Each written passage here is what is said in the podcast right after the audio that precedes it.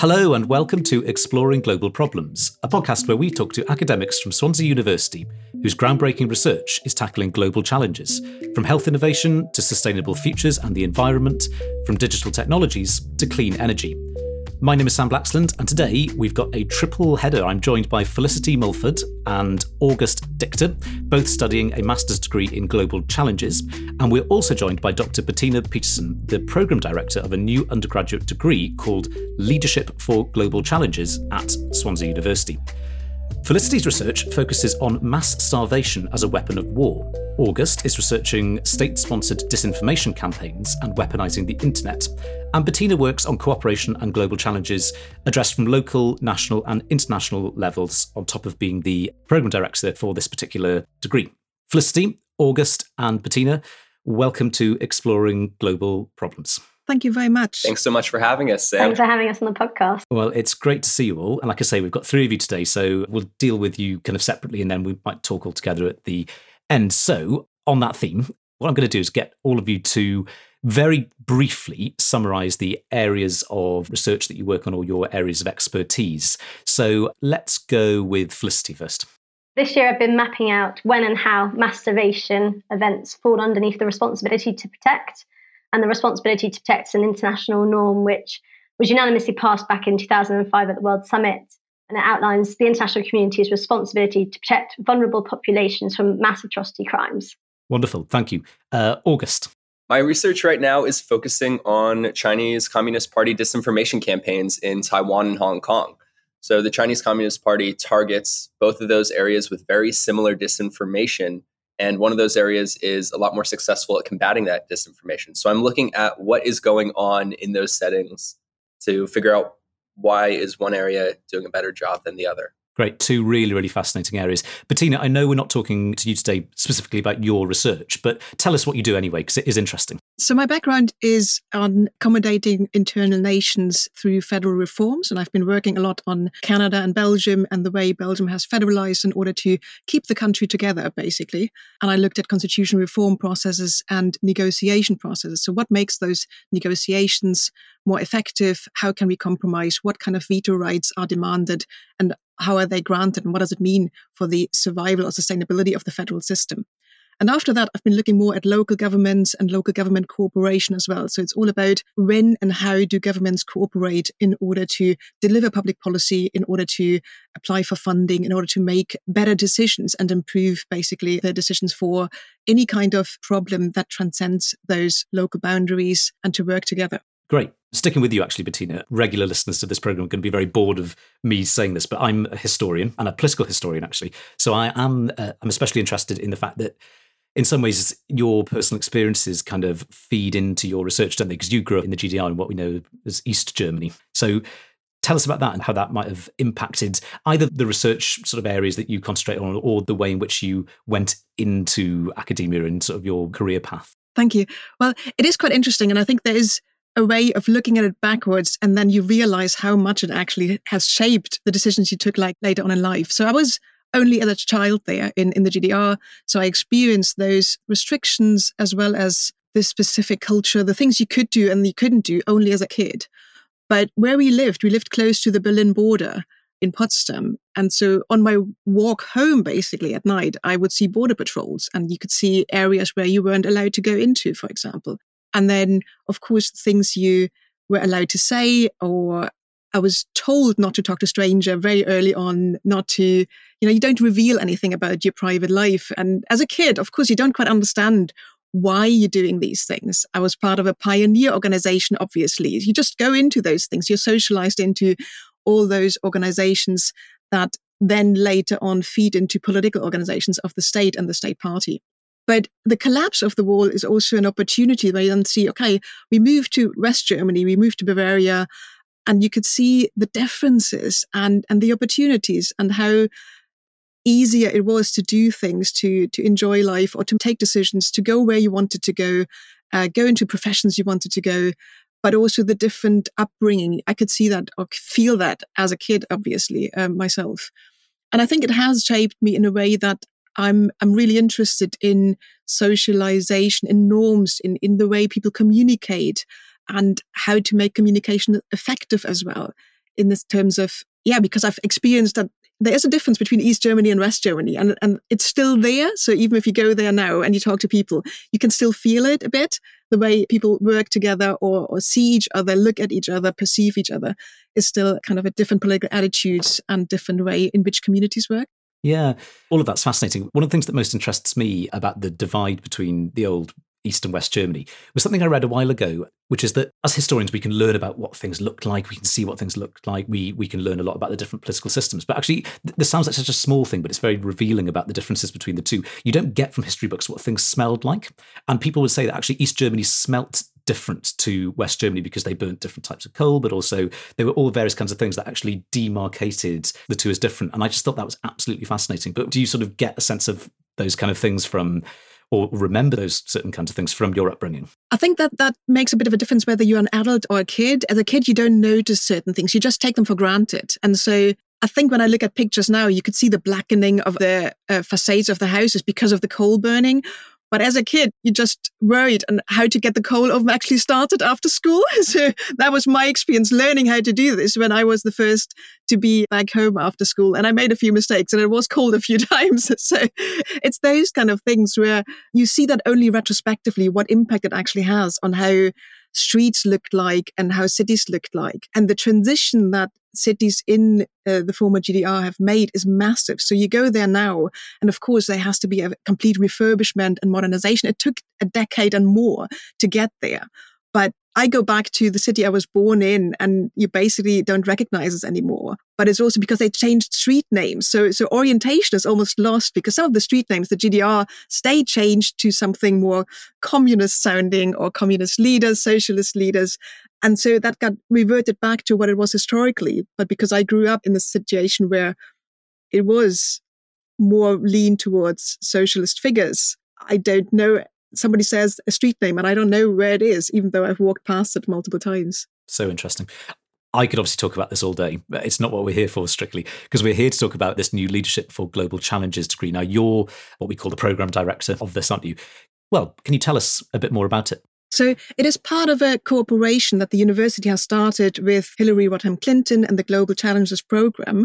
And based on the experiences they've made with the superb and really successful master program, it was the idea to create an undergraduate program.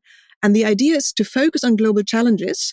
And that can be anything from poverty to sustainable living, sustainable cities, climate change, access to quality education, or general well-being improvements.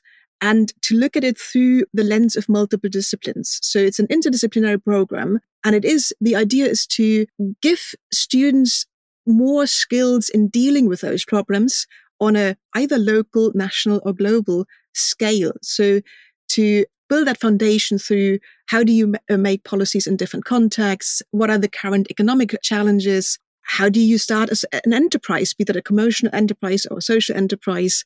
How do you communicate effectively and all those things? How do you lead people? How do you manage people? But then give them the research skills as well to find solutions to those problems. And then to be that advocate, to be that person who drives change in a positive way, and that change, the ideas can improve people's lives. And so anybody out there who looks at the world and is dissatisfied with the state of it and wants to do something about it, that's the kind of spirit, the public-oriented spirit that we would like to nurture and then facilitate with the research skills and communication skills, and then create those or give students the opportunity to be those drivers for positive change. If you'd like to visit us and find out more about studying at Swansea University, visit swansea.ac.uk/open days to book your place.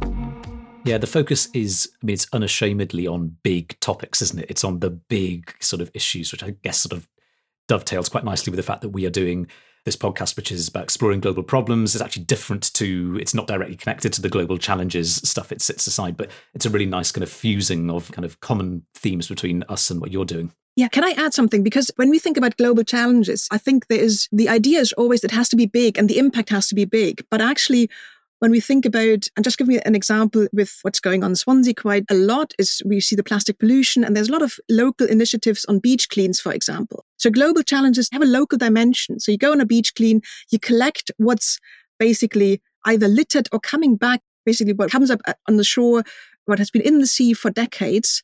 And there's a lot of research done on that as well. So people then look at what are we collecting percentage-wise? What are the biggest polluting items? How much has that changed during the pandemic, for example, as well? And that can inform policy making as well. So what items maybe should be banned, or what items are coming up on the shore so often or are littering the beaches in a more drastic way?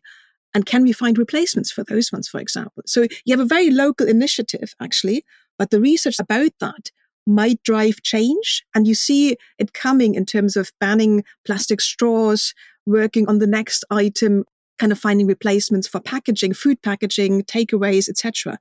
And so you start that slowly, you start it locally, and then you see legislation changing and it spills over and other countries are taking on and on. And then over time, the impact is actually more global than, but it starts locally. So when you think about global challenges, there is that link between local initiatives and big scale impact, even though you might need to start smaller, but it can build into something way bigger.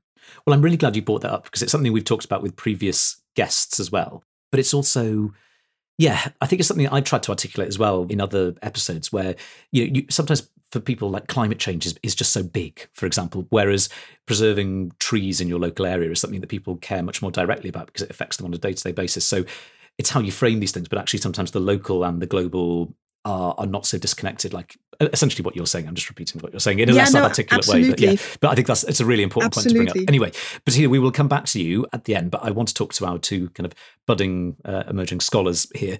And we're going to go to August first. Interestingly, you're obviously from the United States, August, but you are talking to us from there at the moment, aren't you? Yes, I am from sunny Florida. From Florida, wonderful. I'd love to expand on something that Bettina said. Go for it. She really captured it about the program really well. Bettina said ties in really, really well with exactly the point of our Global Challenges Masters program. We are expanding our global perspectives by looking at individual countries and counties using policy and law to tell bigger stories of the problems that we're facing. Absolutely. Great. So very simple question. Why this topic? Why have you chosen disinformation on the internet? What drew you to it? As cliche as it sounds, the 2016 campaign in the United States drew me to it. And the name beneficiary of this program, Hillary Clinton, drew me into it. We were incredibly affected in the United States by disinformation campaigns. Our conversations were slowly changed by what we later learned to be manufactured amplification coming from other countries. But the interesting part about my research, I find, is that I came here to study Russian disinformation campaigns because it did relate exactly to my experience, but I ended up realizing Chinese disinformation campaigns are a lot more fun, and that's where they're at. Why sort of the pull towards China then, as opposed to the initial Russia stuff? My research found that Chinese disinformation campaigns align with specific foreign policy goals, and Russia's were more so implemented to wreak havoc, which they do incredibly well. But I was really interested to understand how targeted disinformation campaigns create new policies in different regions. Yeah. And do you think this is just sort of a slight tangent here, but do we perhaps underestimate the impact of China? I think, and maybe this actually goes to Bettina's point, maybe about the Cold War, that we often put Russia there as kind of the great enemy, because historically we're very used to conceptualizing the Soviet Union or Russia as the kind of the Cold War enemy. But really, the big challenges that we're going to face probably in the future is quite how powerful, how globally kind of significant China is. Yeah, that's really what's driving my research at the moment. China is able to target the specific pro-democratic news outlets that were helping protesters in Hong Kong. And they're able to use this new legislation to specifically target pro-democracy activists. In what way? Through arrests. Just this past week, Times reported that two editors-in-chiefs, I will double-check that, two editors-in-chiefs were arrested and other producers were arrested, which led to a couple pro-democracy newspapers actually shut down this past week. I think I read in just doing a little bit of prep for this episode and prep about, respectively, all the work that you do. You mentioned something which I had never come across, which was this idea of, or the role of comedy and the role of comedians sometimes in kind of trying to counteract things like misinformation. Can you talk about that? This is in the Chinese context, isn't it? This is in the Chinese context. So like I mentioned before, my research is looking at the case study of Hong Kong versus Taiwan. And one of the tools, the policy tools that Taiwan's actually using to combat disinformation is they are hiring comedians to work in their branches of government to quickly create memes that combat Chinese disinformation campaigns. And apparently, it's incredibly successful. It's able to interrupt the repetition of CCP disinformation narrative and create new narratives, partly through their very strong civil society that also helps amplify that messaging. If you'd like to find out more about our research at Swansea University, visit swansea.ac.uk/research. So do we underestimate the power of the meme then? Oh, I have been on this train for a long time. I actually wanted to do my entire master's research on memes and like this idea of political communication, because national embassies on Twitter are communicating through memes country to country. The amount of communication that we actually have through memes is going to be studied more and more, and it is a powerful tool. And I think people like me, who are probably old before my time and sort of, I don't know, just think memes are frivolous and childish. And maybe they are frivolous and childish. Maybe they're not very full of gravitas and weighty. But ultimately, to use a cliche, they cut through, they matter for people, and they have an impact. Is that fair? Well, yeah, when you're a child and you're getting into these arguments, those good one-liners can end a conversation and set a tone for who is walking away in that conversation of, oh, I have said something very cool and interesting. Sure. Tell us just a little bit, August, about your background, because coming to this idea of comedy and memes, etc., it's not just random, is it? You've done some really quite cool, interesting stuff in this wider sort of comedy field. Yeah. So I always like to start the story with, in high school, I ran my high school memes page. And I think that's important because it started to give me the foundation of understanding collective action relating to political messaging and understanding larger narratives of what was actually going on in my high school and then being able to comment on it. But then from my high school memes page, I ended up creating my college satirical newspaper, which led to an amazing experience interning in late night in New York on the late night show Full Frontal with Samantha Bee. And then from there, I continued my kind of like comedy political journey by getting a position as the writer's assistant for President Obama's former joke writer, John Lovett, in LA. And I'm combining these experiences to now focus partly on comedy and memes in combating disinformation. I mean, that's a very cool sort of CV. We're just doing audio here, but I can see you and you're young, and that's quite a cool thing to have done for someone your age. So you were the writer's assistant for President Obama's joke writer. Now, I know that, especially in the US, political teams are huge, aren't they? I mean, and someone like President Obama would have had lots and lots of people writing speeches for him. But that puts you relatively close to the action, doesn't it? Which is interesting in itself.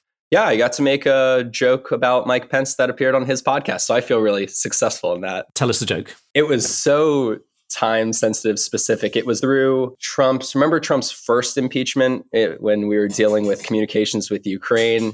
It was all about a deal that Mike Pence had about appearing with so part of what I've learned about political comedy and political jokes and political narrative storytelling is we need to understand the communal language that we're talking. And a lot of times that is very time sensitive. And so that joke will not hold up, even though it's only a year on, because we've already also had another presidential impeachment since then. Sure. Yeah. In the UK, we've got a show called Have I Got News for You? And something that I do is watch old episodes, but it does show how sort of comedy does date very quickly, because you can watch year-old episodes and it's just, you think, well, what's all this about? Anyway, that is a very fun side story. Just going back to the actual research then, what would you like to achieve here? What are your goals? In an ideal world, what would you like to kind of do with this work?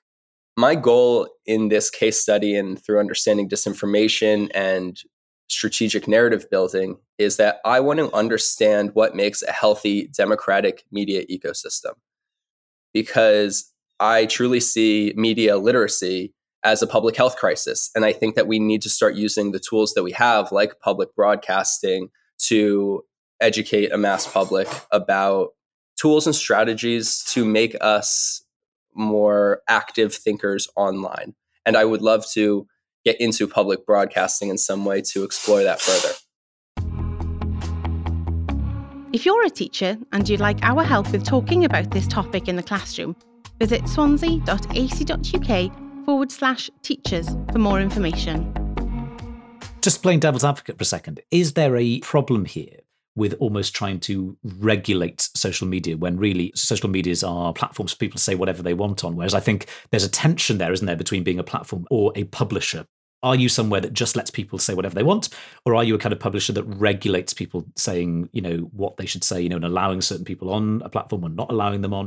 Do you find there is that tension there with certain social media? Absolutely. The problem I run into my research all the time is the free speech debate, right? What is free speech and what are people allowed to say versus what is too far? And I've seen policy-wise, some countries begin to criminalize the actual posts and units of free speech, which I don't think is the right way to do this.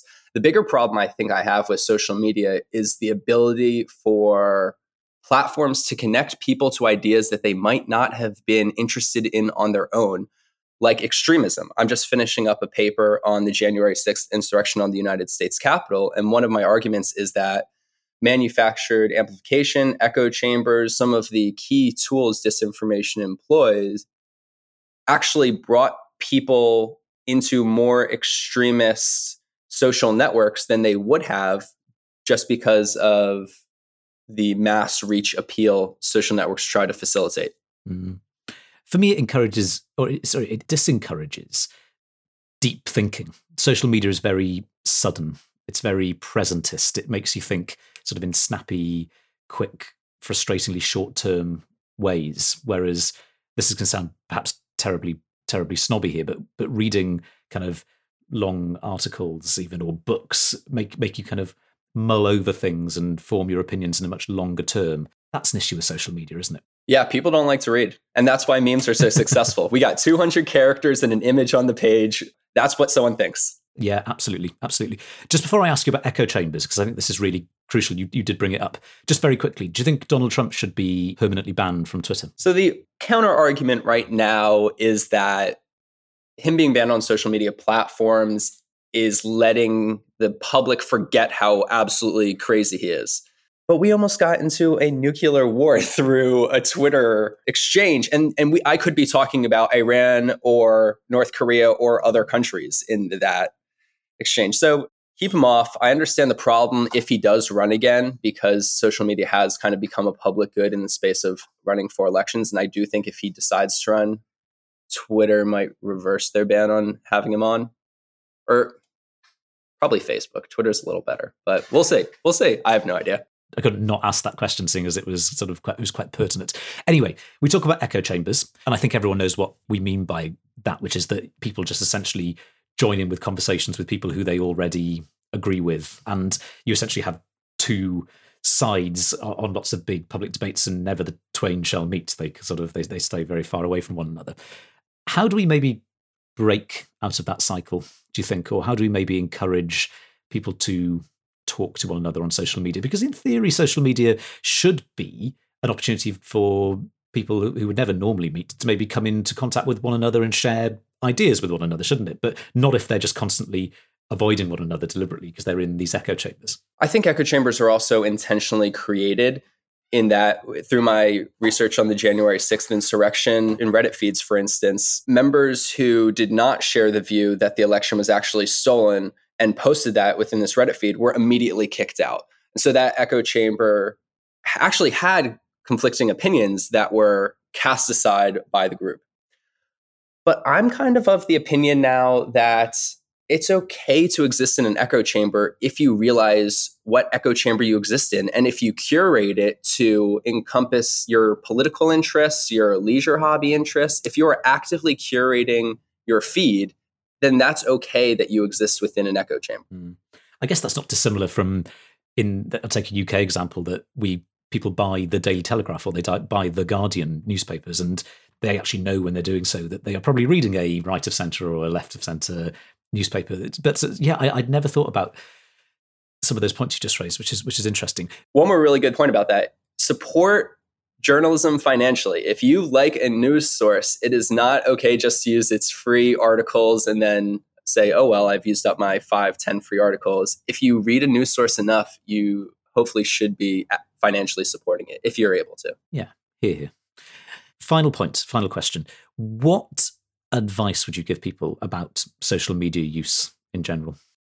I just came up with this analogy thinking about new strategies to talk about disinformation through this podcast. But disinformation is a lot like climate change. Both are existential threats for maintaining our ecosystems, media ecosystem or environmental ecosystem.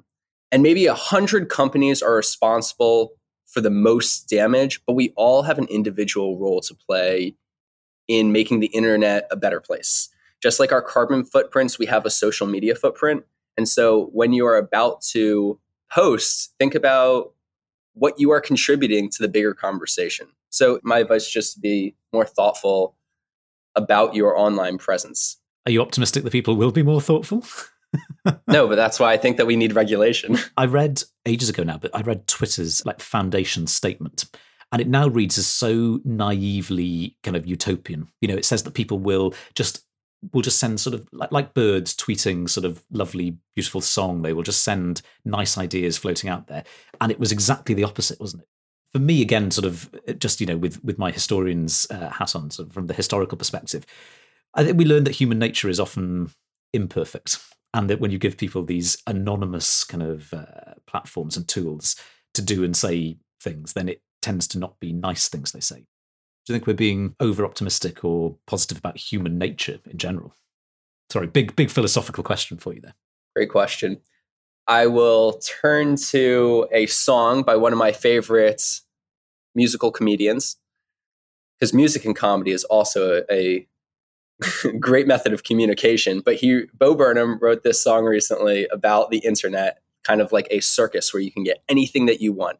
And one of the lines was like, would you like to fight for civil rights or tweet a racial slur? You know, we are given the option of absolutely everything. And people will go to absolutely everything because we have the option. I don't know. That's a huge question. I don't know people well enough yet. Fair enough. No, I don't think I do either. Anyway, thank you. I will come back to you, August, but let's go to Felicity. Felicity, thank you for being here. Sorry we haven't spoken to you yet, but we've got to dedicate some time to you now. Can you tell us then just a little bit more about your research? Tell us what you're working on. Yeah, so I've been mapping out when and how these masturbation events fall under the responsibility to protect. And masturbation and famine, I think the reason I'm looking at this is these are often seen as these natural occurrences and often used with, spoken about with biblical language or perceived as a result of an environmental change. And this really makes them seem out of human agency. However, all masturbation and famine events today, they are political. They're actually preventable and they are often criminal. So when these things occur, they can be seen as like a political failure to prevent these things from happening. You know, leaders and institutions fail to respond to the risks. This is particularly shocking because we actually have really good early warning systems. Alternatively, masturbation and famine can be deliberately orchestrated to further different political goals. So at the moment in Tigray, which is one of my research topics, there is a famine that's ongoing, and it is directly the result of government policies. Do you know what? I remember myself reading about this years ago now. I guess I used to be of the opinion that when a famine happened in a country, it was largely a ecological or a climate-related thing. And then someone explained to me, I can't quite remember what the examples were, maybe it was Darfur or something like that, but it was an example of two countries in Africa that were pretty similar in terms of their topography and their climate and everything like that. But what they had was different kind of rulers and different kind of politicians. And that what you're looking at here is almost always a political, if not decision, then mismanagement. Absolutely. And sometimes a very deliberate decision or mismanagement. Yeah, do you think that point needs to be reinforced here, that this is far more about politics than anything else? Oh, absolutely. And I think that's the thing that's been missing. You know, even if we think about famine, you automatically think of, cracked earth and hot climates.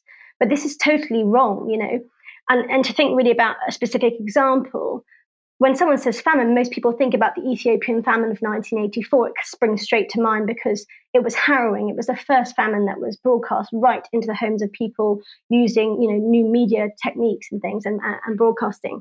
However, this famine was not the result of anything natural at all. In fact, there was no drought that year. It had been fabricated by the government to cover up the counter-offensive and a border dispute with Eritrea. So there was actually a conflict going on.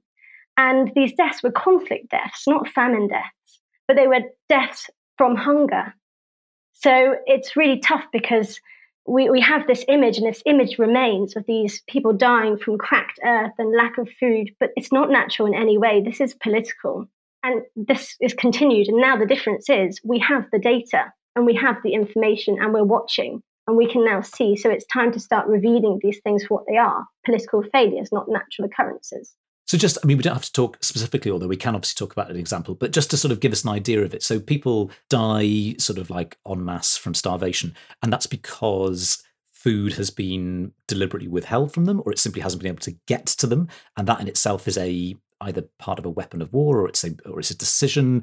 I mean, just sort of going back to the sort of trying to work out the chain of events here as to how something happens. I mean, how do these things often start? Is it part of a broader civil war or a conflict? All sorts. There's no uniform situation. And if we look at different famine events spreading across history, each has a different characteristic or makeup. But I'll give you a couple of examples. So right now in Tigray, aid has not been allowed to enter the region. The government has prevented aid entering.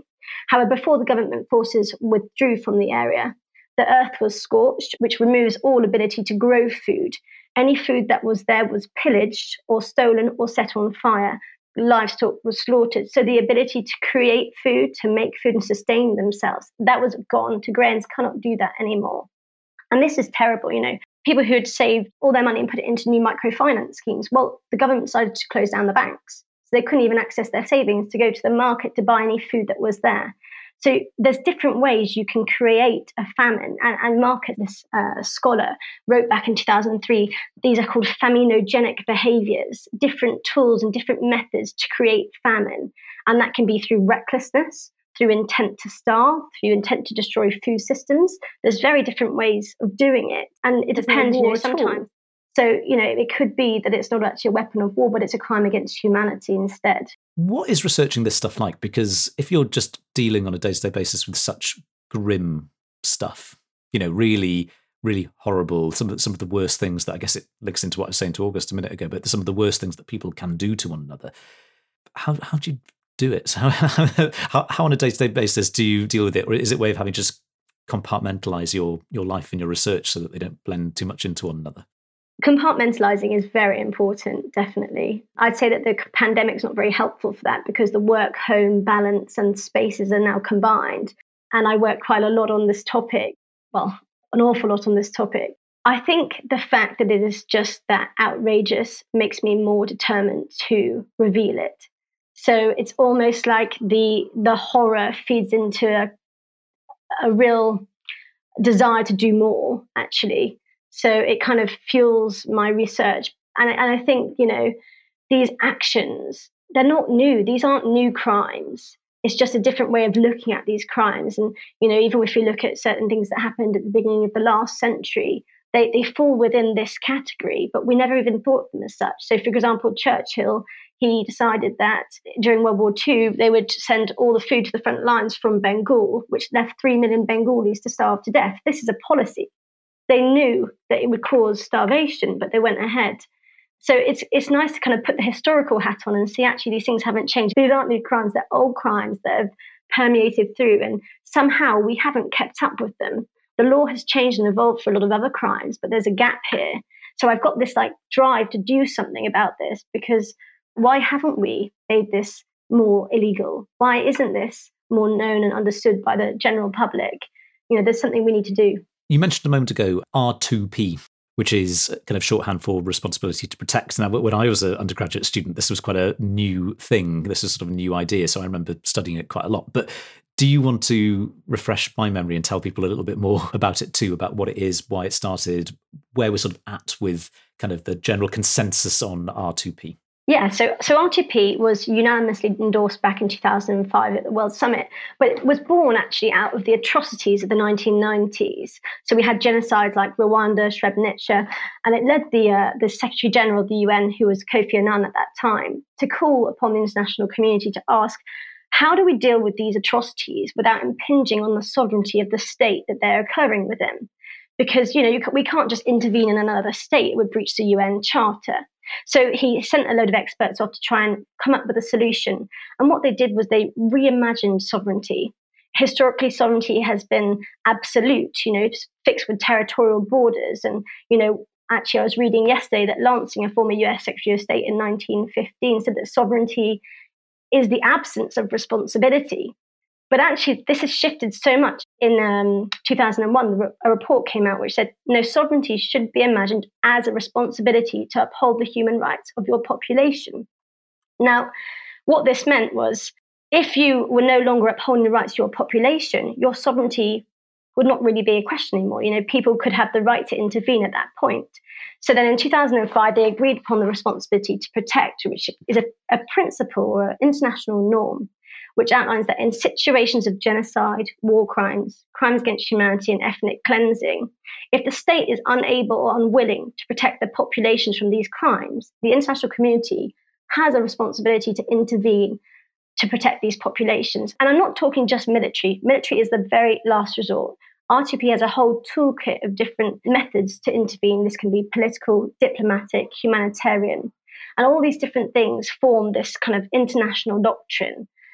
Unfortunately, it has faced quite a lot of criticisms for failures. I mean, Libya is a prime example where perhaps the R2P label has been invoked and then things like regime change have happened, or there's been a failure and we've seen horrific things, for example, Myanmar and no R2P, even though people on the streets of Myanmar wore T-shirts calling for the international community to intervene using R2P. We didn't see it there. So the problem with it really is that it is just a norm. It's not law. So we are reliant on the politics of the international relations, the international politics, the political will. People need to want to intervene. So that's kind of the key barrier in a way. Yeah, this is, you're, like I say, refreshing my memory from quite a long time ago now about when this was sort of a hot debate at the beginning. And this was exactly what people were saying from my memory then, that it was either too close to what we call liberal intervention and would lead to kind of military solutions, which kind of clash with ideas of national sovereignty, or it's just toothless and it's just kind of rhetoric and nobody does anything about it. But can you identify an example of where this kind of doctrine or this idea has worked? Yeah, I think the really important thing to think about this is responsibility to protect. The main body of work is about prevention. Now, you can't point out a genocide that hasn't happened because it was prevented. Those examples aren't obvious. So it's really hard to hold this up as these huge successes. But there's been a number of instances where different diplomatic interventions, for example, around the Kenyan elections, there was a lot of violence. So they, under RTP, provided a lot of support to ensure that the elections could go ahead without large-scale violence. So things like that you wouldn't think of as, oh, wow, preventing genocide. But actually, like we're talking earlier, the local actions actually solve the bigger problems. So it's like, how can we, on a local basis, prevent atrocity? How can we reduce hate speech? How can we do these things? So unfortunately, when we speak about RTP, we think of its failures because they're the most blatant. But realistically, there's a lot of successes that go very unnoticed underneath. Yeah, that is so interesting, isn't it? Because sometimes if something's not happened, it's a counterfactual to sort of say what would have happened if something hadn't been in place. And interestingly, it's called a responsibility to protect, but it could be the responsibility to prevent, I suppose, as like you said. Absolutely. That's so interesting. Yeah. And it's quite interesting. I was listening to a podcast with the former special advisor on RTP to the Secretary General, and she was saying that the United Nations is held up against its failures of preventing atrocities. Yet most of her time working at the UN was spent trying to lobby governments and states on how important atrocity prevention is. So there's this disconnect. We're happy to hold the UN up and say, wow, they failed, but we don't want to invest in the atrocity prevention. Bettina, listening to these two scholars talking about what they're working on, big, big topics, fascinating approaches to them. Yeah, the future of kind of academia seems in pretty safe hands, doesn't it? Oh, definitely. I would say the future of how we live together. If you have people like August and Felicity who have that energy, the drive, and just the willingness to invest their resources. And I know from them, they study pretty hard and, weekends and everything. If people are out there willing to do that and put themselves out there, also sticking their heads out and saying, I hold this position and I'm going to defend it. And I'm going to try to persuade other people to join and be an activist and do something about one or all of those different global challenges, I think we're going to be in a good shape. If I have the time, I would like to pick up on something that August also said with the media literacy. I think that is so important to equip people in general, not just students, but literally everybody, with the tools to evaluate the information they find. And so if I'm allowed to bring it back to the degree program as well. So what we're trying to do as well with the teaching of research skills is to discuss what is good evidence. How do you have to design your research to have that good evidence about what works in practice? And so it is about writing unbiased survey questions. Is it about creating experiments where you have a test group and you have a control group and things like that? But I think that will also help to then look at what is published, be that on social networks or be that as a podcast or blogs or somewhere else, wherever you find information, and be able to evaluate how well was the research done on the basis of which that blog was written. Is it unbiased? Is it objective? What's the difference between evidence and propaganda? When is it a marketing slogan? When is it self-promotion of a government? And every government has to do that, kind of self-promoting all the good things they've been doing. It's normal. But to be able to put that into perspective and take that as, oh, it is self-promotion, it is not objective information or objective evidence for something. And if we can achieve that, if we can raise that literacy in dealing with media, dealing with social networks, dealing with the information that's out there in general, I think we are also getting a step further in making sure we're not fooled by things that are out there. Because as you were saying, social networks and the internet in general, we had this idea that it's going to be educating, liberating, enlightening people. And I think you said that, was it a naive perspective of Twitter at the beginning? Maybe yes, but it's, the opportunity is still out there. So I wouldn't rule that out, that social networks or online platforms can actually educate and can be a force for good in that sense. But I think the literacy level has to keep up with the alternative, that the damage that can be done with them as well. Thank you, Bettina. Can I jump in on that also really quickly? Go for it. I think that we feel that way because of how the Arab Spring made us feel in the West, and this opportunity for social networks to democratize.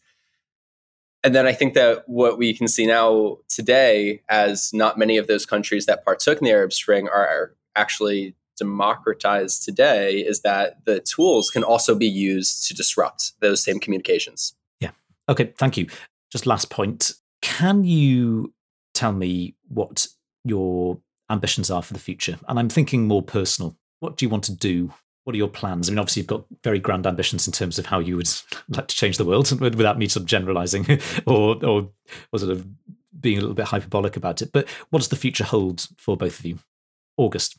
I love content creation, as I think we've hit on today, especially if that content can engage you while making you laugh and teach you something and give you some actionable item at the end. And I would love my own public broadcasting show where I can explore how to do that on a slightly larger scale. Well, good luck. And what about you, Felicity? I'd really like to continue researching masturbation and with all its facets, not just as a tool of war, but, you know, the other elements of it also, because, you know, today masturbation is shocking because it's preventable. You know, people should not be dying from hunger in a world where there's plenty of food. So if I can somehow bring my academic research into some activism and some on the ground work, that sounds perfect for me. Great. Well, wishing you all the very best for all of those things and with your studies. Bettina, do you want to say anything else? I would say these two guys are great examples of what you can be and what you can do with research, in terms of it's just not only academic, you're not just writing papers or reading stuff. It is something that you can use for whatever change you want to create. And I think that's just brilliant. And that's something where I would always say, I love my job when I see students doing those things, using the tools, and that's just letting them drive those ideas and the energy and do things themselves instead of just waiting for things to happen. And that's where I take a lot of satisfaction from my job, when I see those ideas, students coming with ideas, and then just you nurture them and then you just go out and change the world. And that's brilliant. I'd echo that. It's the nicest part of teaching for me too, which is when students. It's in a different context for me when students come up with their own ideas and their own projects and they see those through. It is wonderful. So that's a nice place to end. Thank you, the three of you, very much indeed for that chat. I've learned a lot and it's been fascinating. Thank you very much for having us. Thanks, Sam. Thank you. To find out more about the Global Challenges programme, visit the university's website. To find out more about this podcast and Swansea University's research, visit swansea.ac.uk/research. That's all from us today.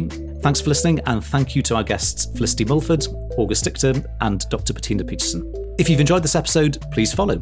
I'm Sam Blaxland, and that was Exploring Global Problems from Swansea University, and that's also our last episode for this series. So thank you very much for listening, and goodbye from me.